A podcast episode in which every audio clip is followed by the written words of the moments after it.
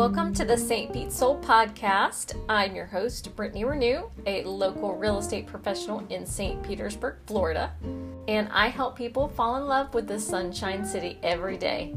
In these episodes, I sit down with local business owners and get to tell their stories. So we peel back the curtain and let you discover what makes St. Pete so special. So come along with me and let the Sunshine City warm your soul.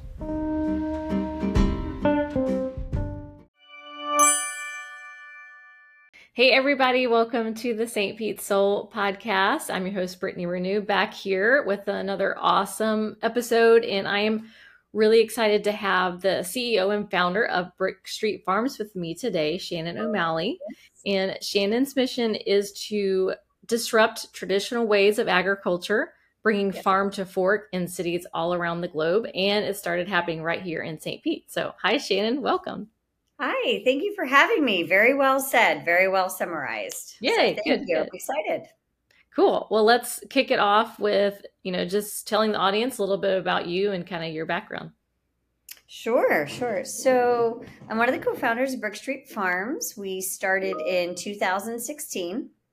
And Brick Street Farms was designed to bring production back to the point of consumption. And mm. I kind of came up with this idea when I was working for Duke Energy, and I'm electrical engineering is my background, okay. and I am an also an avid gardener. So I'm originally born and raised in Pittsburgh, Pennsylvania, and I was heavily into like backyard gardening up there, which is very very different than backyard gardening here in Florida. Yes.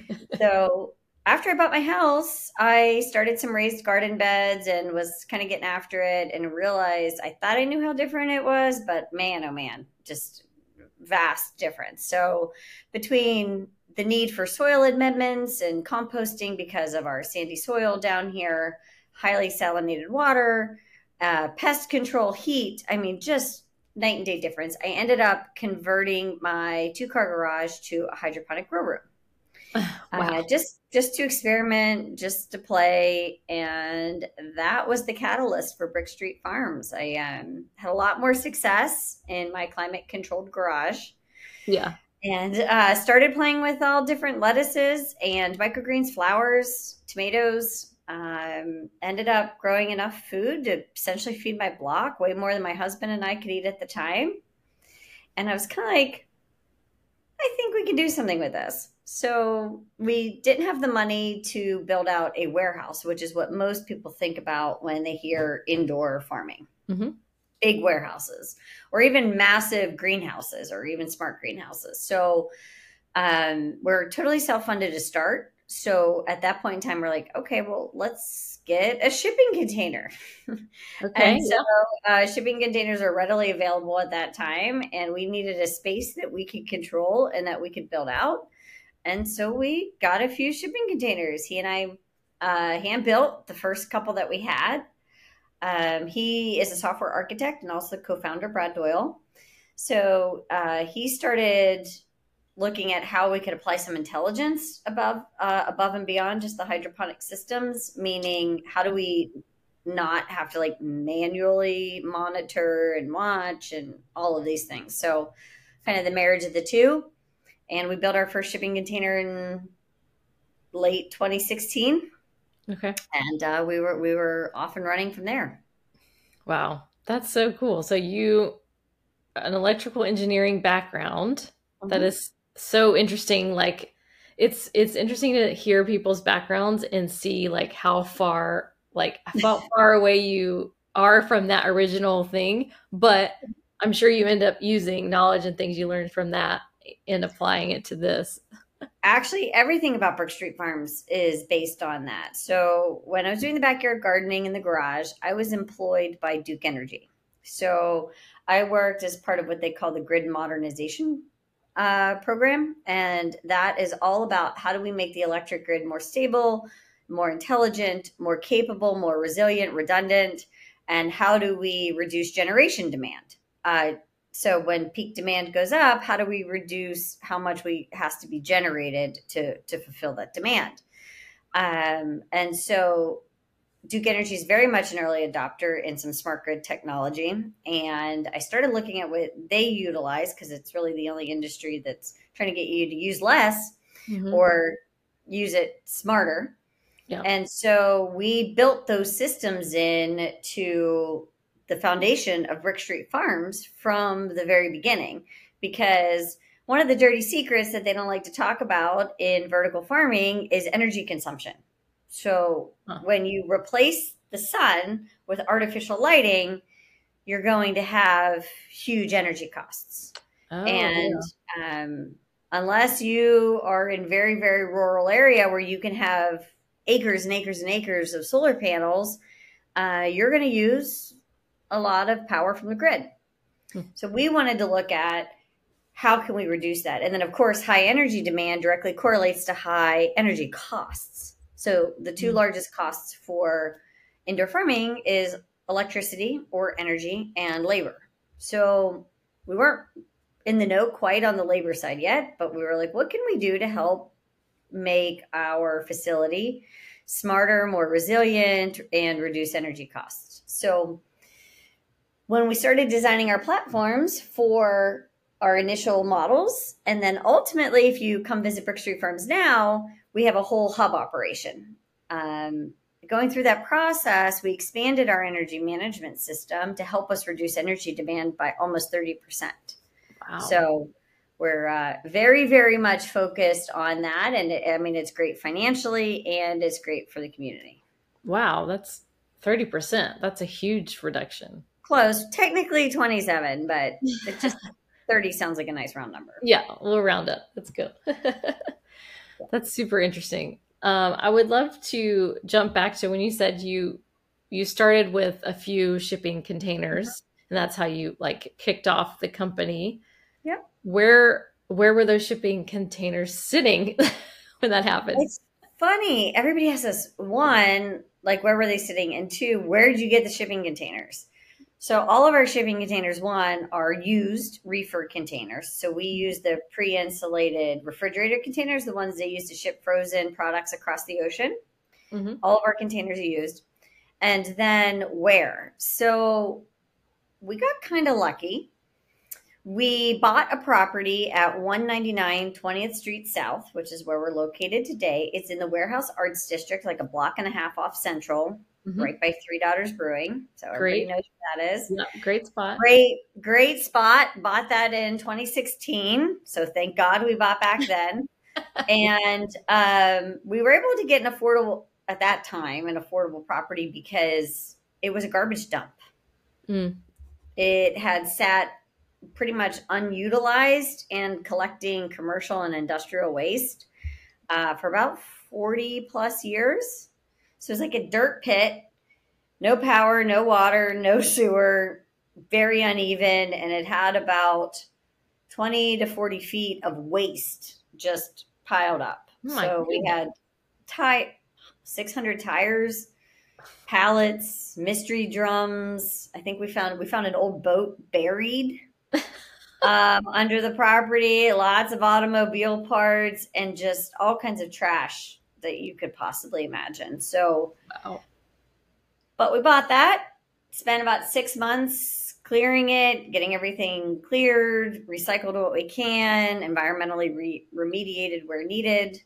Mm-hmm. Um, and essentially, we got back to basically net zero, a level, clean, flat piece of property. Uh, but still dirt. Yeah. Just dirt uh, brought in uh, the bare minimum water and power and dropped the first three containers. Wow. So did you purchase that property for to do Brick Street Farms? Okay. Yep. Yeah. Yeah, our, our house, we live in uh, right near downtown St. Petersburg. We're in the Crescent Heights neighborhood. Yeah. And so we, uh, obviously, there's nowhere to put it. We looked at leasing, but we started to realize if we were going to lease, you got to start adding power and all these things. So it was a bit serendipitous that we found that property uh, for the price at the time, and it's because it was uh, misrepresented on the MLS, and so interesting. It was miscategorized. Yeah, yeah. Like and who's I, gonna find that and want to deal with it as well. Yeah, there was no signs on it, nothing like that. It was miscategorized and it was absentee owners. So I figured the universe was putting it there. Um, we were able to purchase it. We knew it was going to cost us. It cost us, gosh, over sixty thousand dollars just to get it cleared. Mm-hmm. Um, that's after all the closing costs and everything. So it was it was quite expensive to to remediate, and that's just for dumpsters. And I mean, people don't. I was very naive. I you you don't know what it costs to just yeah. get rid of junk. Yeah, um, it sounds simple. No, it's not. Yeah, no, and it's not inexpensive. So we, uh, yeah, found found on the property, dropped the containers, built them out. Um, there was a small building on the property about the size of a one car garage. It's 360 square feet. That was dilapidated, had no roof. um, so we fixed that building up, very small, enough to pull one car into, and that was the entire operation was run out of about 360 square feet. Wow. It was the office, the production room, the bathroom, everything. Wow. Okay, so so share like a little bit of that growth. So you went from like what was the those stages of growth from three containers and a little tiny yeah. room to what you have now? oh my gosh. So it was a bit of a whirlwind at the beginning. So we started with three, and we were both fully employed at, at Duke Energy for the first year and a half. Okay. So we were building those out. Uh, we were waking up at four o'clock in the morning. We couldn't afford employees at the time, so we were like at four, from four to like seven thirty at the farm, and then go to our day jobs. And this is pre-pandemic, so yes, we're in the office all day. Get off work at five five thirty. Go back to the farm, do the farming things, or prep orders for the next day. Get up the next morning, do it, and we pretty much did that for about a year and a half. Wow. And we were exhausted. Grind. Oh my goodness. Yes. And we had no accounts. So I mean I was also like on my lunch break doing sales calls to to I I mean I didn't come from the restaurant industry. I had no relationships. And I just started like cold calling restaurants that I like to eat at and said, please buy from us. You've never heard of us before, but we're right down the street. So we're awesome. I don't know what we're doing, but give us a shot.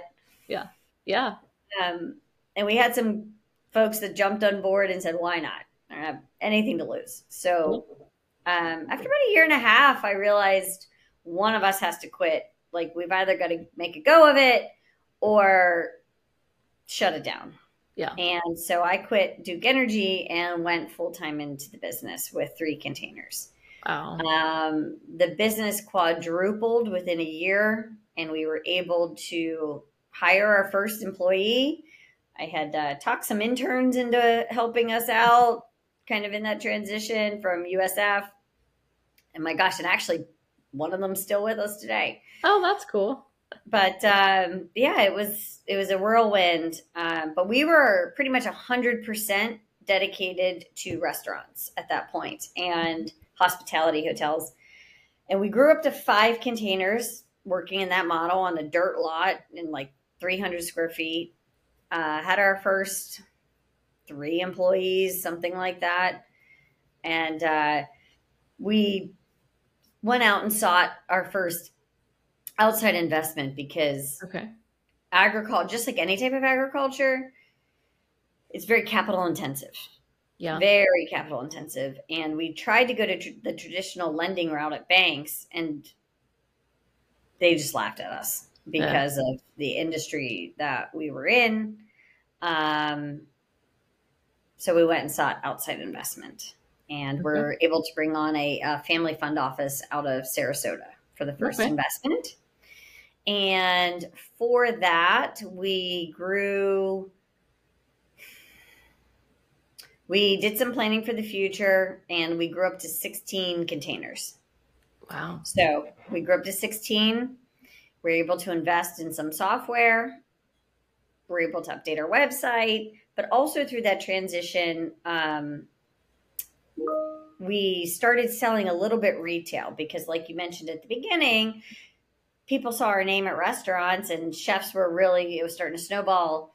And they'd Google us and find out we're in the neighborhood, and they literally started knocking on our door. like, hey, is this a farm? And oh so, gosh, that's so cool. I know. And we did a couple early like on-site chef dinners like in this parking lot like dirt pit under a tent. We had a couple local amazing chefs like cook out of the back of a truck and the people were on site and they're like well why can't i buy any? So we opened up the market like on saturdays and sunday a market. And by that i mean a refrigerator.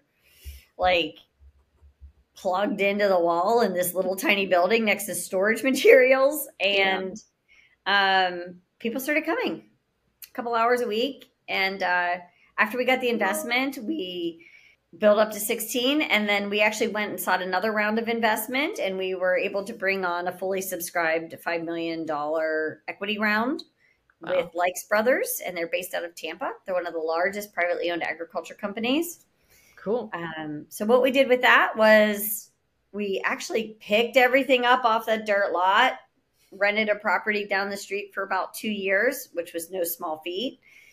Um, built out additional containers, built the entire infrastructure that you see at 199 at the current hub, and and moved back. And so it was uh, a crazy time.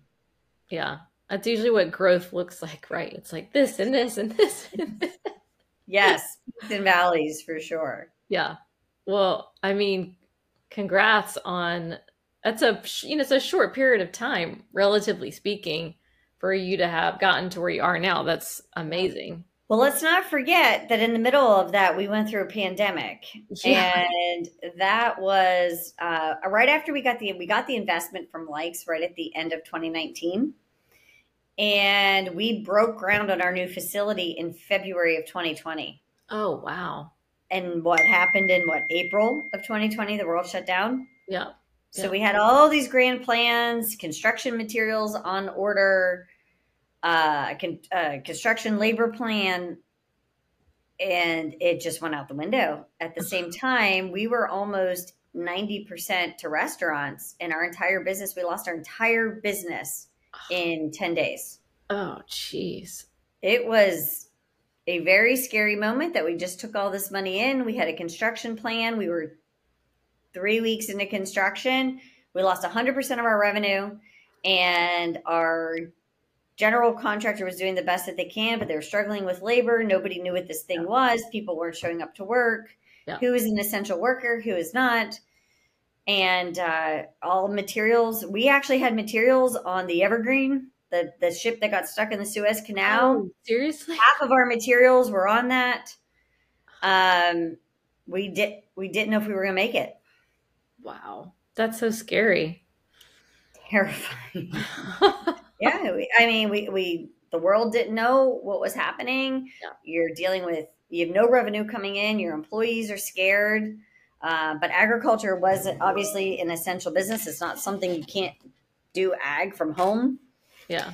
So we had to, we kept our employees employed. Uh, everybody had to come in, but you're still dealing with emotions and fear and um, different political views mm-hmm. on on everything. You know, with a diverse group, and uh, wow. you know, it, it ended up costing us a lot more because we had to go through. Um, a lot of the funds that we had set aside for the hub, we actually had to use just to keep operations going. Mm-hmm. So the hub obviously took longer and and cost more, but we were really happy that we didn't lay anybody off. We kept everybody employed. Um, that's and then yeah. you don't hear that necessarily from everyone, so that's awesome. Scary. Yeah. We actually launched employer paid health insurance during that time to help oh. ease fears. So wow, kudos. was an expensive choice, but yeah. uh, I think it was the right thing to do. Yeah. But we um on the revenue side, we lost because we were all hospitality and then we pivoted and I picked up the phone and called Publix and I said, um, so I'm hearing you guys are having supply chain issues. I just cold called every name I could get. And I said, so how can you can you buy some you want to buy from us? like, we got stuff. You need stuff we got stuff. Your grocery stores getting you're you're struggling with you know domestic supply chains. Yeah. They can't get trucks to you. You're struggling to keep the stock shelf stocked, and Publix picked us up. Oh, that's, and um, that's a genius move on your part. That's awesome. but man, it was like I was not prepared. I didn't have packaging. I didn't have barcodes. I didn't have the right insurance. Oh I I had never built a pallet before. I had no idea what a distribution center was. And they said, "Yeah, sure." And then they sent me all the onboarding stuff, and I was like, "Oh, that's Like, what different." What I get myself into here? I know. And I was like, okay, so figured out. And we uh, were in seven, 678 Publix stores uh, at a much lower margin than our wholesale. So it was keeping the lights on. Yeah. Um, but we still have a great relationship with Publix today. We, we love working with them. They ended up putting one of our farm containers um, at the Publix Lakeland, uh, the Greenwise in Lakeland. Oh, cool. So there's one right there on site. It's all pretty.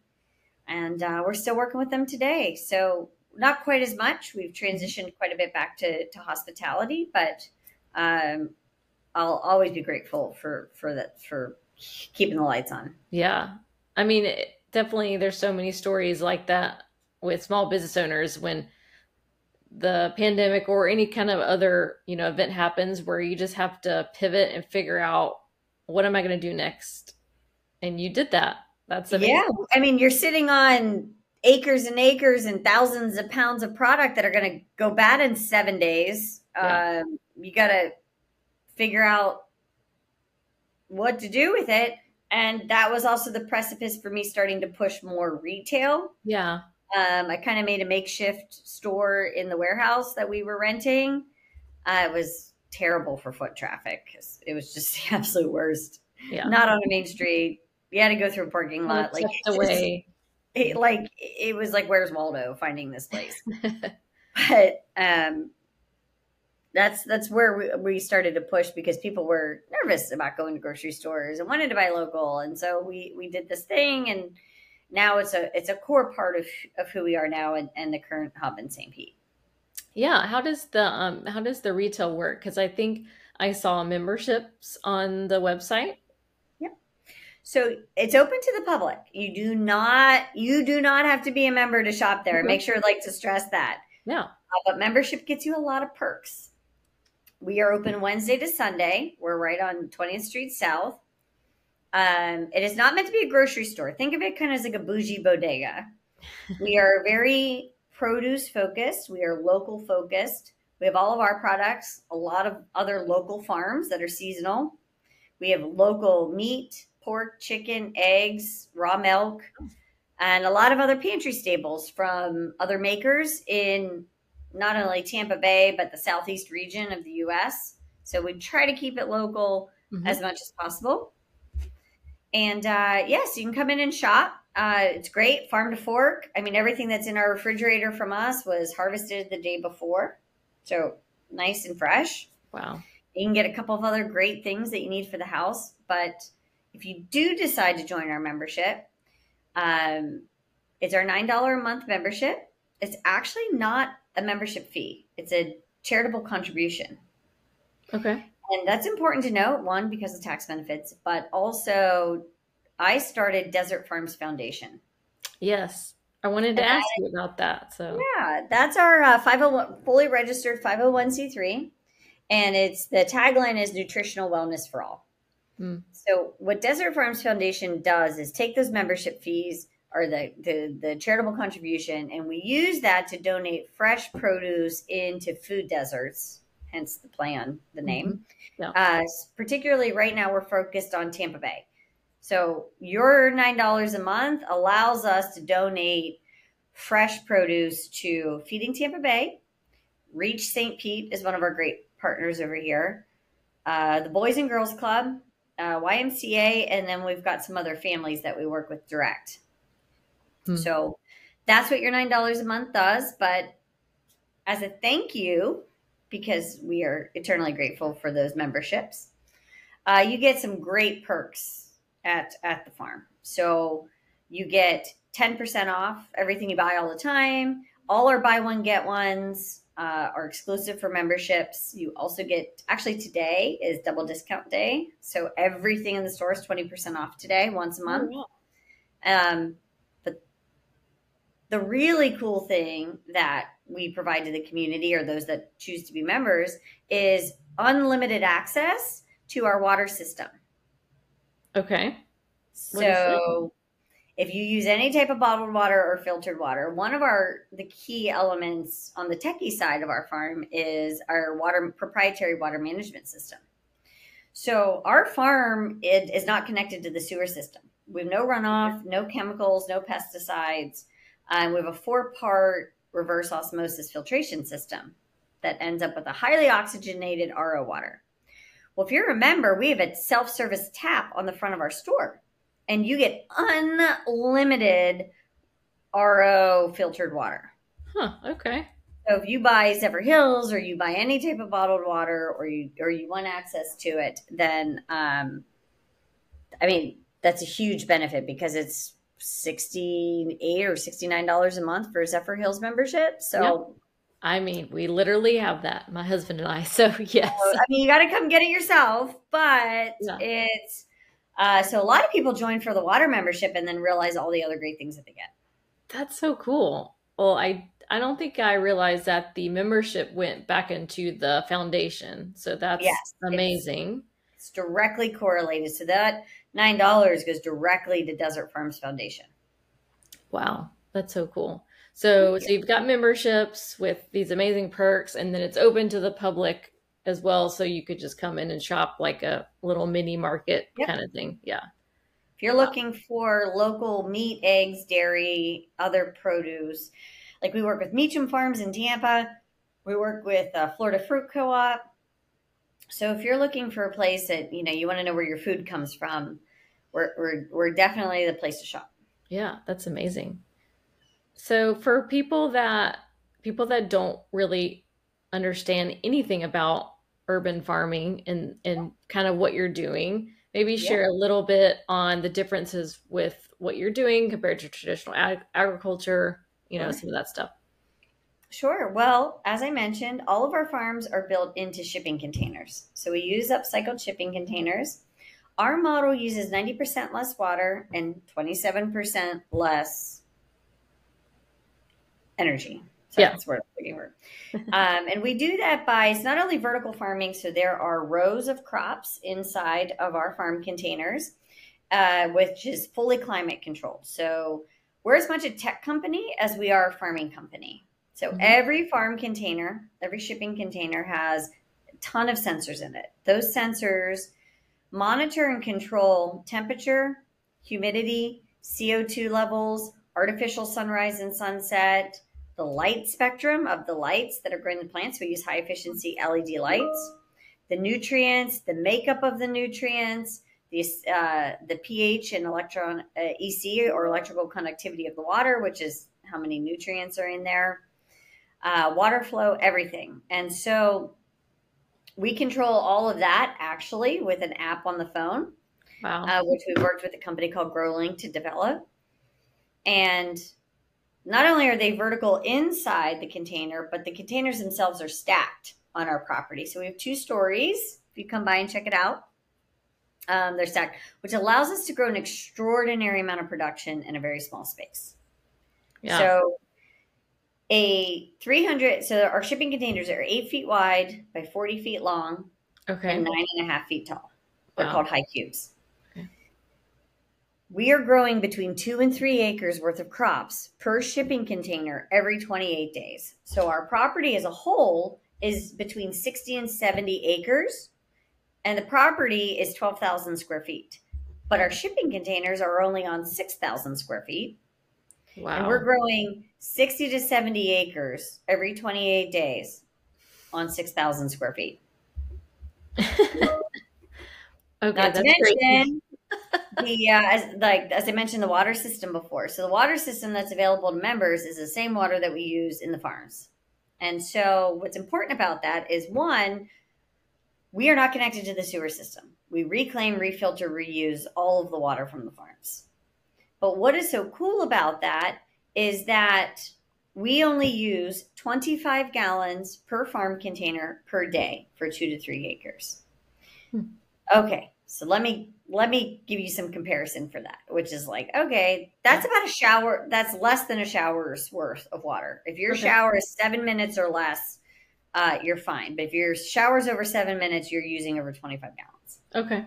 So, kind of a comparison. But according to the USDA, the average acre of leafy greens, like romaine heads, uses a thousand gallons of water per acre per day, and it's lost. Wow. So that's controlled environment agriculture for you. Uh, now, as far as lighting is concerned, so we control absolutely everything in there. And then we use that data to make smart forecast decisions to help us grow the healthiest plants the fastest that we can. Yep. So everything in agriculture success, financial success is based on weight and speed of production. So how mm-hmm. fast can you grow it? How heavy can you grow it? And so our plants, each shipping container farm, which we have 20 of them on the property, is like a spa day for the plants that are inside of it. oh, that's cool. Yeah, that's they cool are, way to think about it. Completely tailored. So our romaine, our crunch love, our butterheads have the exact nutrients and climate for that particular crop. And you wouldn't think that there's a lot of difference, but I can tell you what kale wants and what butterhead wants are two very different climates. Yeah. Yeah, that makes sense. Yeah. Oh, that's so it's just so unique like it's kind of hard to yeah it's hard to wrap your head around it but when you start comparing things to traditional farming you know with the gallons of water use i mean it's like whoa that's mind-blowing the differences and the way that you're bringing sustainability at like a really high level so i think a key piece so that's like our property itself but another key difference is I mean, did you know that your average produce has traveled almost 1,600 miles to get to the end point and has gone through five hands from the farm to the grocery store? No, I did not know that there was that many steps. yes. So it goes from the farmer to a wholesaler to a distributor to grocery and then ultimately to your house. And that's a simplified. Now if you add inter- anything international coming in it's, mm. it, it's way more complex.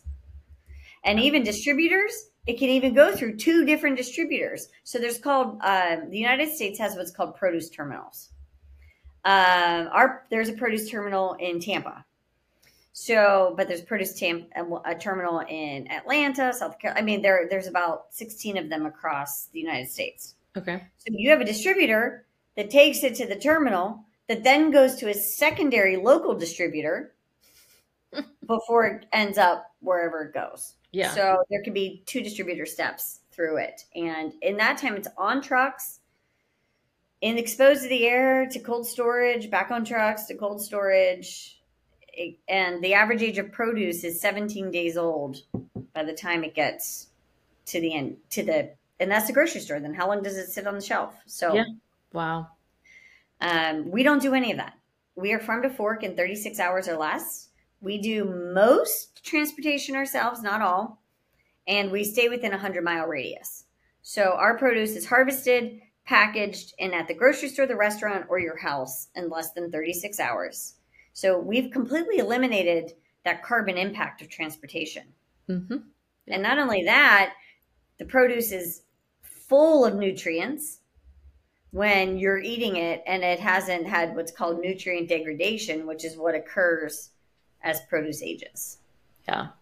Oh my goodness. See, that's a thing. You know, the average person doesn't know any of this stuff. And so we don't know that we're, you know, it's like just the way our food industry has become.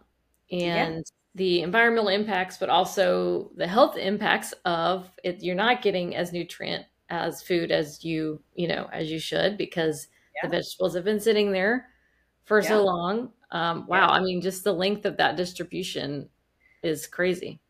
Well, this is something I could talk about all day, but it gets even more absurd when you start looking at artificially ripened products Hmm, so yeah. they can be ripened um, with like using gas. So different types of gases are used to artificially ripen apples, bananas, all different kinds of things. Well, you know, that, that means you're not even picking the product at, at ideal times. Yeah. It even hasn't had time for the nutrients to develop.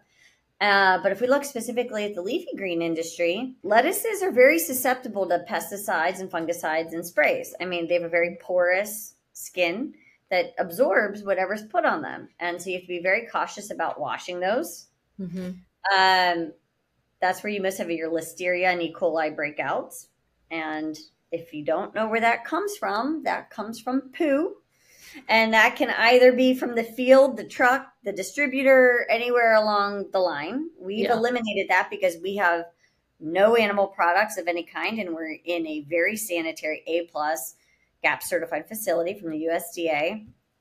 All of our employees wear PPE equipment, you know, while they're in there. But if you're buying bagged lettuce, so you like the convenience of bagged lettuce, so you can just pull it out of the bag and put it on the plate. Yeah. A lot of people don't realize that stuff has touched even more hands going through a processing facility Hmm. to get chopped up. And it's two, three, four times bleach washed. So if you Yeah. put it under a black light, you're going to see the bleach residue, but it meets human consumption. Oh, Um, so your wash free lettuce is covered in bleach under safe levels. Yeah. Unlike ours, you can come to our store, buy the baby greens or the butterhead or the romaine or whatever you want, and it's still in its petite, but it's in its holy form. It was picked 15 feet away, packaged. It's less than 36 hours old, typically less than 24. And because we use no pesticides or chemicals, it, we are certified wash free because nothing touched it. Wow. So you can still take it right from the tub right to your plate. So you get the convenience, but you get such a better product.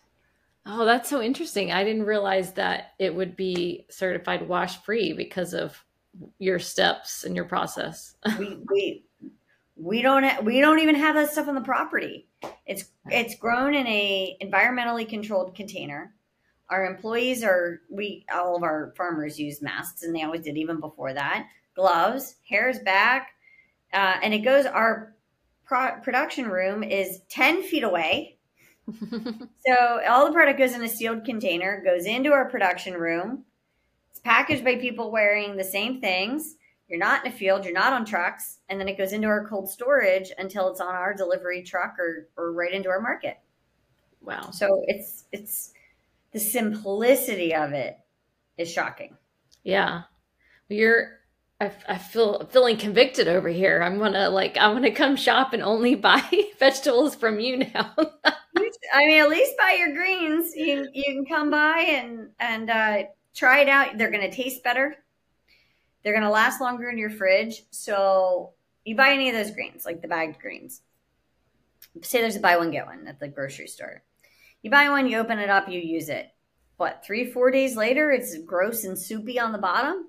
It's because it's old Yeah. it's very very old um, and it's gone through so many different temperature changes which lettuces are very delicate to that um, ours you go on a two week vacation come back and still eat it Ugh, that's amazing. Okay. So- That right there should just encourage everyone to go, to buy from you. it's it's um and you know our price point is reasonable you know we're in that organic price point category but you're not going to have any waste so Yeah. Yeah. you kind of to kind of bring it back to that um disrupting agriculture Mhm. one of the things that i think people are becoming more aware of is food waste particularly in america and i don't know if anybody's aware but over 30% of produce in america ends either rots in the field or ends up in the trash can. So you mm. buy it, and I'm notorious for it with avocados. I buy avocados at the grocery store. Yeah. I'm gonna eat it. And they got a two second, you know, time limit. Mm, yeah. And that's it. So what happens is the most of the lettuce you buy just ends up in in, in the garbage can. So our farm itself has less than five percent food waste, meaning when we harvest, 95% of that product is edible and not only edible, but gorgeous. Yeah. and so we have very lo- uh, very low food waste. And because our product lasts so long in your refrigerator, you're gonna eat it in two weeks. Like you know, maybe you fell off the salad bandwagon for a couple days, but it's gonna be there when you're ready. Yeah. Um, so you're certainly gonna get through it. But we don't have droughts, freezes, rains, infestations. Um, a lot of farmers have to plant at least 30% more than what they plan to sell, more than their demand, because I mean, some of these, the, the heat wave we're having now, oh, yeah. you can have a uh, rainstorm that comes through and floods your fields. You can have a grasshopper outbreak. I mean, you can have, you know, anything, uh, powdery mildew, all kinds of things that come out that affect your crops. And so then look at what's lost in transportation. You know, what's lost on that truck and in that Mhm. cold cold storage unit. Um, we just don't have that. Yeah. Yeah. That's super cool. Well, I love it. I mean, I definitely, I'm going to come check you guys out because I've never, I haven't been to your facility. So definitely want to check it out. Well, come on down Mm-hmm. and certainly hope you would consider the membership as a way as a way to support the community. And one of the questions we get all the time is when can I get a tour? Can I get a tour? Can I get a tour? Can I see the inside of the farms? Yeah. Well, we are we take our sanitation extremely serious. So our farms are not open to the public. Yeah. So I just want to clear that you can see the store and you can see the outside of the containers. But if Yeah. you want to see the inside, you're gonna have to follow us on Instagram, Facebook, or uh, YouTube Yeah. to see the inside, unless you are a member and we have member only events where Okay. we do educational sessions and tours. So we did a we did a big one for memberships on Earth Day. Cool. Um, but um, tours are exclusive to members. Yeah. That makes sense. That controlling, controlling it. So, Yes. Oh, yeah. We absolutely control it, and we only really we select one container for it, and then we have to go through a full sanitation. So. Goodness. we are you pre- be prepared to wear your mask and your hairnet Yeah. for your tours. There you go. Well, I'd love to ask what would be some like long-term, you know, vision for the company or some dreams or anything in the works, you know, that you would like to share. Always, always. well, like I said, we just completed this hub in. Uh, it was officially completed in November 2022. So we're seven or eight months into this hub. Mhm. Uh, we opened our first half of the hub in August. The whole full hub was opened in November of 2022. Our next plan right now is we are working to raise capital. We are doing another fundraise right now, Mhm. and we are uh, looking to raise quite a bit so that we can open a second hub. Okay. So we are looking at we have a lot of demand. The hub model for Brick Street Farms is built intentionally um, to be decentralized. So our hub service is about 100 miles. So we're not going to start. We're not going to keep building at the same hub and then ship 500 miles, you know, or Okay. whatever the distance is to Miami. Yeah. So we're looking to raise funds that we can kind of copy and paste what we have in St. Pete, in Tampa, Orlando, Fort Lauderdale, Miami. Uh, we have a lot of demand for our product on the East Coast because a lot of restaurant partners that we work with here have other concepts or relationships down there, and they're Yeah. like, "Why? Why can't we get this down there? We don't have to wash it. It's safer. It's it lasts longer." Um, so right now we are in a fundraising round. Um, if anybody was interested, you got to send them my way. Yeah. But yes, we're we're looking for a pretty massive raise at this point in time, and the goal for that will be to build a second hub here in Florida. Very cool. That's Yep. yeah, I can see how you would have, you know, once word gets out about this and like you're saying, restaurants that have other concepts down in Miami, which is definitely popular. Yeah, I can see how they they want it down there too. And and I didn't realize this going into it, but the hospitality industry is like living in a small town. Oh, yeah. Everybody seems to everybody seems to know everybody, the chefs, the kitchen staff, the Yep. owners. Um, so they've even talked us up a little bit and have associates because we work with some pretty big restaurant groups here in Tampa Bay. Mm-hmm. And so um, we've had some requests for the East Coast. Uh, we hope to get there. Um, yeah. But no, we're not interested in shipping the product. Yeah, absolutely. So well, I just yeah, I love I love hearing more in detail about what you're doing because it's, you know, again, like what we were talking about earlier, so many people just don't even know. They don't know where their food comes from. They don't know all of these all these unnecessary steps that are out there and you're eliminating that. And you know, it's such it's just a win-win-win for everyone. Like it's a win for the environment, it's a win for people. It's a win for restaurants. It's a win for you obviously because you know yeah. you're thriving with the business. Like that's yeah it's amazing.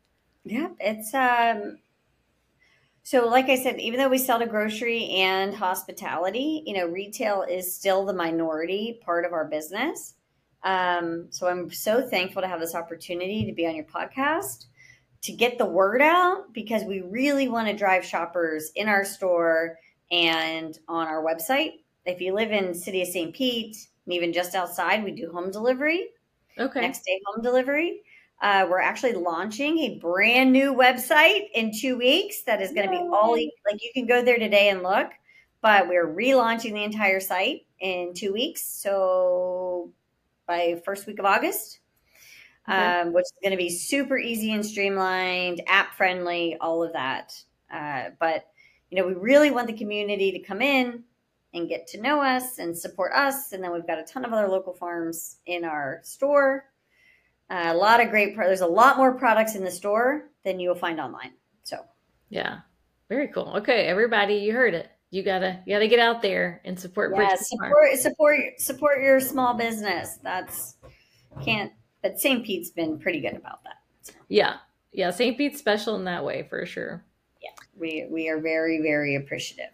So I love to ask this. Oh, sorry. Go ahead. Go ahead. I say I love to ask the question of what's a typical day look like for you. Just kind of peek, let everyone peek behind the curtain. Oh my goodness, that's so funny. It's like you wake up with what you think your day is going to be, and you think you have your priorities in line, like maybe even make your list the night before. But when you work on a farm, whether it's traditional farms or an indoor farm, it's like you make plans and God laughs. that is my day. Yeah. Um, so uh, our we have a staff of about 32 employees. So there's a lot going on. Mm-hmm. Plants are on a schedule. So you think it's very predictable. Uh, we have a very sophisticated hub, meaning between electrical systems, network, HVAC. We have 26 different HVACs, um, quite a bit. So you go in with this plan. There's the things you have to get done in normal business operations like harvesting, sanitation, mm-hmm. production, prep for delivery. That's like it. But then you had several call offs from employees that day, or you had your truck broke down or blew a tire or uh, Spectrum, probably should have said them, decided that they're having network issues, which yeah. is very, very frequent all yeah. the time. Or um, one of your HVACs isn't cooling. So yeah. it's uh, you've got your normal things to do, but as a co-founder and very hands-on CEO, um, I wear many, many hats. Yep. From electrician to HVAC tech to network support to mentorship and coaching for younger new employees that are new to the workforce. We have mm-hmm. a lot of we have a very young staff. Mm-hmm. To um, what did I do? I spent 30 minutes fixing our card reader in our store this morning. yeah, I did that. I, I did that, and I, I I had to take a van to get a patch on the tire yesterday. No. So it's it's not glamorous. Um, you know, we had flat tire and, and how to get it fixed. But yeah. that's that's it. Um, and since my husband and I designed the systems, we do have phenomenal managers uh, that have been with us for a long time. But nobody's going to know the system like we do. So there is a point where you know it escalates high enough, it it, it, it ends up in my lap. Yeah, I mean that's you know yeah, like I said, wearing different hats. That's part of being an. I fix electrical systems and I take out the trash and I design websites and I coach staff about attendance policies and. Yeah. Uh, meet with our board of directors. So we have five key stakeholders, and I have financial reporting and board meetings every two weeks. Yeah. Um, so all the fun things. I that's my typical day. I we've got the normal business operations, but then there's something fun every day. Yeah. Hey, but that's you know, or I get to do podcasts, or I get to do podcasts. So Yay. that's great. Yeah, but yeah, I was gonna say that's what you know people start businesses because they don't want their their days to be monotonous, right? So you're getting getting what you asked for. There's a saying I heard that says an entrepreneur is a person that'll work 100 I work 100 hours a week so I don't have to work 40 hours a week for somebody else. yes, that is very accurate. it is very, very true, especially when you work uh, with a company that has a perishable product. Yeah. So, absolutely. Yes. It's um keeps me on my toes. And I'm and I here I am ready, crazy enough to open a second one. I know. So yeah. here, you know, let's let let's hope you know we have a successful raise. Uh, it's a te- just people we're not doing GoFundMe. This is a 10 million plus raise that we're looking for. Uh, you know, our hubs are minimum $5 million a piece plus land acquisition costs. So this is, you know, this isn't a hot dog cart. So Yeah, it's it's, it's the real deal. A, yeah, it's got a pretty big capital and, and agri- but agriculture's like that. So just to give you a comparison, you know, agriculture, they buy their seeds, their fuel, their fertilizers, and you have to buy all of that. And you've got to do all the work and labor costs to plant it. And you might maybe get a return, you know, six months down there. You've got your mm-hmm. tractors and your refrigeration and your, even though we're indoors, we still have that same industry. Yeah. You know, you've got a very heavy investment up front to reap the rewards down the road. This is not a software application, yeah, you know, or a or a subscription service. So indoor ag agriculture in general has very high capital costs up front and then yeah. you got to wait for the rewards. Yeah. That makes sense. Yeah. Absolutely. Yep. Well, I have some fun questions I always like to ask for sure. the end of my episodes, kind of get like a hot take on some things. Okay. Which I think this would be interesting for you to answer because you service so many of the local restaurants. So, some first question is what's your favorite spot to go to for a night out? I'm going to get in so much trouble for answering this question. I mean, um, you can pass if it's, you know, I don't want to get you in trouble. So, okay, how about this? I'm going to give you a couple of my favorite restaurants. Um, okay. okay. Baba's on Central. Mm-hmm. I am addicted to their to their food and their hummus special every week. So, and we just love the environment, and they are one of our customers. Yeah. So, Baba's on Central is certainly one of our favorites. Um, I am not embarrassed to admit how frequent I eat at Naked Farmer uh, because of their their grab and go and their online ordering is great. Plus, they are a huge supporter of us. They're one of our largest customers. We are the greens base for them, and we do a lot of herbs. So anybody's eating at a Naked Farmer, but their food is delicious. And Jordan Johnson, the the founder and CEO over there, um, has done incredible work with local sourcing. Um, so that is a frequent takeout from us. Okay. And then if we want to get to an you know a, an elevated cuisine or a or a higher end, we work with all the Casper restaurants. So that's Library, Oxford Exchange, Stovall House. Um, I'm a sucker for the library's brunch. Mm-hmm. That's, a um, that's a good one. And then the Oxford Exchange over in Tampa or Oak & Ola, Chef Anne. Oh my God, she does so many phenomenal things. So night out, I'm probably at Baba's or Oak & Ola. Okay, all right. Where's Oak & Ola? I had to name those other ones too because they're so good. yeah, no worries. Um, yeah, I'm not familiar with Oak & Ola. Is that in Tampa as well? It's in Armature Works. Armature Works, okay. In Armature Works, they do lunch and dinner. Um, strongly. Oh yeah. Okay. Yeah, they're in Armature Works. Oh my god, the the establishment is stunning. But Chef Ann has just done a phenomenal job. So go for it. Yeah. Okay. All right. What about your favorite pizza place? There's two. Okay. For wood fired pizza and eating on site, Pizza Box on Central. That's my favorite. It's phenomenal. uh, for old school greasy pizza, um, and they're not one of our customers, but it's Paisanos on Fourth. Okay. All right. So they've been there 70 years and they've got wood paneling and Bud Light signs, but you're going to find a little league team sitting there and some old school St. Pete locals. Yeah. But um, Pizza Box, and Pizza Box is my husband's favorite. Yeah. Uh, but if we're going to get it to go, it's going to be Paisanos. Okay. All right. Last question. When you get that coveted day off, how are you spending it? When you're a business owner, even when you're off, it's hard to be off. Yeah, for sure.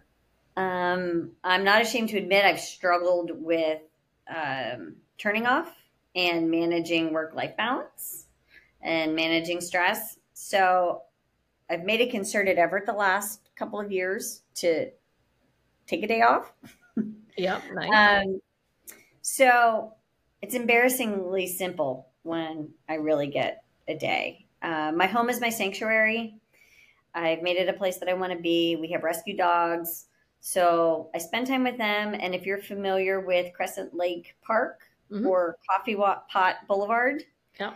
You can find me jogging with one of, with my dog Sam, who's the best running partner ever, um, at one of those two places, relaxing at home, or probably at one of the more casual like food establishments around town. So Yeah. we'll hit up, you know, one one of the places on Central or downtown, or even maybe like the old Chattaway or something like that. And uh, um, lots and lots of sleep. Yeah. that sounds wonderful. Yeah, but that's not it's not exciting but um, let's just call it you know saving your sanity as a business Yeah. owner It's just re- recharges your batteries. yes yes whatever the buzz term is for recentering so it's Yeah. it's home it's park it's coffee pot it's the dogs so Sounds wonderful.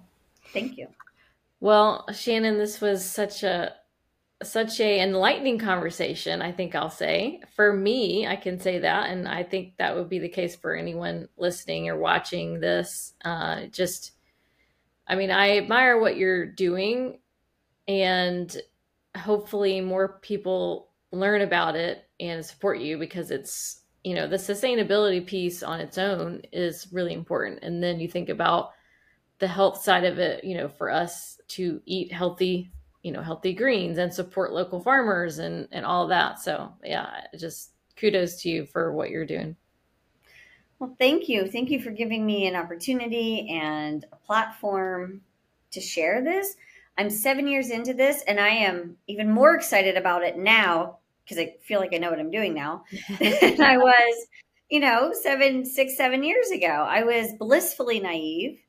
Um, I didn't understand the complexities, but we've developed great partnerships oh my gosh, I was in the market earlier today, and when I see customers that have been with us for so long and they're still excited to like come in and shop, I'm Yeah. like, we're doing something really special, and I really want more and more people to experience it and hopefully make us part of their routine.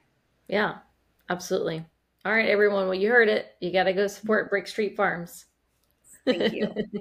Thank you again. And, um, you know, yeah, much success and success with your round of fundraising for the new hub. Thank you.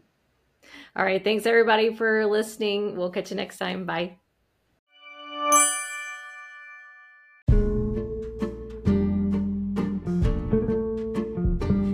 More information about this episode and others, please visit my website, brittanyrenew.com. You'll find more information about me, my passion for St. Pete, and real estate there. Look forward to connecting with you soon. Bye, friends.